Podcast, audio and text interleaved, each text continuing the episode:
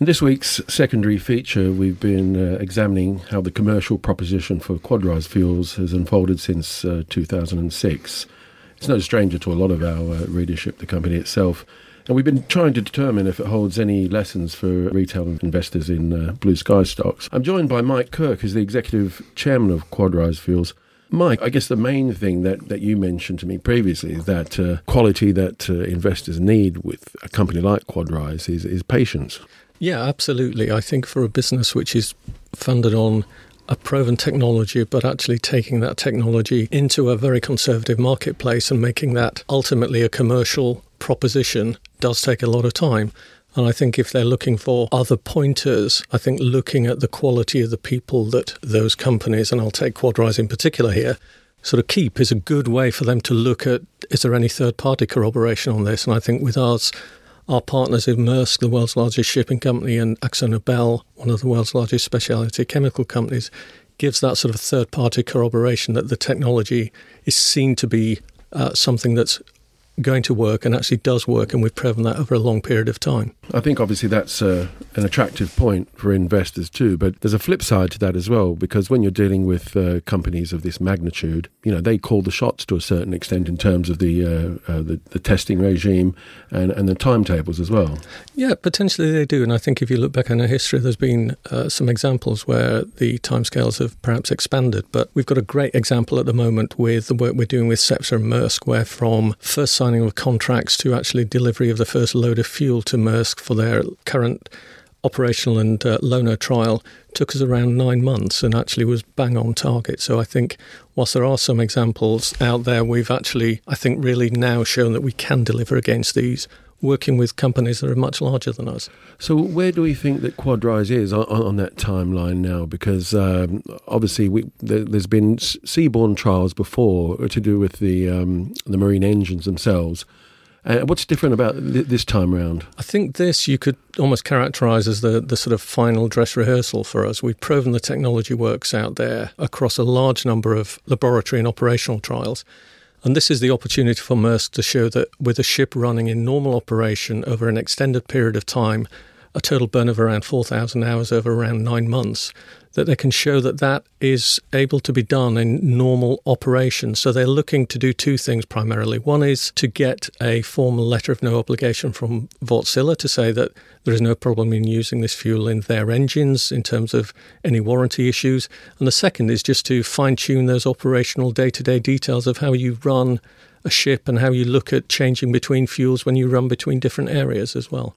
And so I get without actually nailing you to an exact yeah. date. We're looking for this to uh, sort of conclude towards the end of the first quarter in 2017. Okay, that's good. And with the, the refining uh, angle too, I mean, there must have been an angle there where Cepsa are looking at uh, we're looking at the bolt-ons and saying, does this actually work? Is this going to be a viable technology where, where we're concerned too? Yeah, and I think you know we've we've learned a lot of valuable lessons working with our partners at Cepsa over the last sort of nine months or so it's always challenging working in a, a live refinery and a, offering them a new technology. But we've come through that very positively. They themselves are very happy with the work that we're doing uh, along there and very comfortable supporting us in this operational trial and looking forward to the conclusion of that trial and then the phased rollout of commercial operations. Okay, I know that there hasn't been that much analyst coverage of late, at least detail, because I mean, it is is difficult at this point to gauge uh, likely rev- revenues and cash flows uh, in the coming years. But just try and give our, our, readers some idea of the size of the market here that Quadrise could be tapping into. Right. Okay. I think if I can just take a very quick step back, it's just let's talk about the sort of business model, and we've got a very simple one, which is we're offering sort of technology business support and chemicals and equipment to manufacture uh, MSAR fuels. And our key uh, revenue stream over the uh, short to medium term is going to be those technology license sales and chemical sales. So, in taking that forward, what we're looking at is not just the marine market, but we think there are opportunities because the marine bunker market is basically centered around four or five major bunker hubs in the world. Around those major bunker hubs are major refining hubs. So that gives us the opportunity to go into those markets, talk to the refiners who are the producers of the fuel, and they can then provide that fuel to the marine operators who will use that for fueling. In addition to that, we can also talk to those refiners about using MSAR to fuel their own refinery and petrochemical facilities.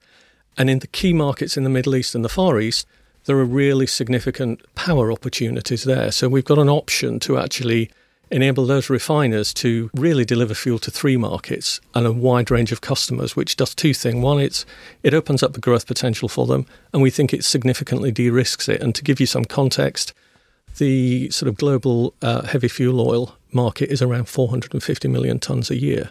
So there's a really significant market there. We only need to get a relatively small proportion of that to to have very significant revenues and deliver significant shareholder value.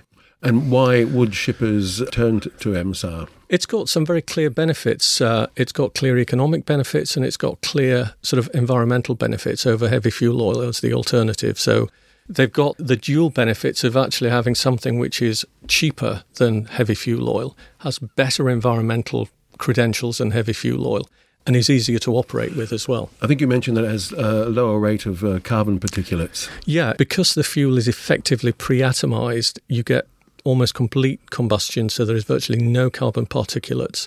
So that's a significant uh, benefit. In addition to that, because it's got fuel in it, it actually reduces the temperature at which the fuel burns in the diesel engines, and that significantly reduces NOx emissions as well. Okay, I think one of the, the really interesting aspects of uh, the business model as well is that uh, Quadrise has been able to uh, get its major partners, AkzoNobel and Maersk, to fund a lot of the development of the fuel too. At the last statutory report, I think you had six or seven million pounds in cash. Do you foresee going back to the market at any point in the future, or would you be looking at debt markets? I think if we chose to come back to the market, it would it would probably be the equity markets we'd look at. But at this stage, we've got no current plans to do that. It's something we clearly look at on a on a regular basis. But no, we don't have any current plans to do that. Okay, I guess we're heading into a fallow period in terms of news flow uh, from Quadrise ahead of the first quarter uh, next year. But have you any final message to our readers as well? What they should be looking for now? Because I mean, it is getting to the point now where we, we could see commercial fruition. Yeah, and I think it's it's that it, it is that patience. We are getting very near to commercial fruition, and our whole business model is geared on us being a hugely operationally geared business. So we've got a very small fixed asset base. We're attracting partners uh, who are amongst the largest in the world in the respective markets, and we're looking at relatively low volumes of MSAR producing significant revenues for us.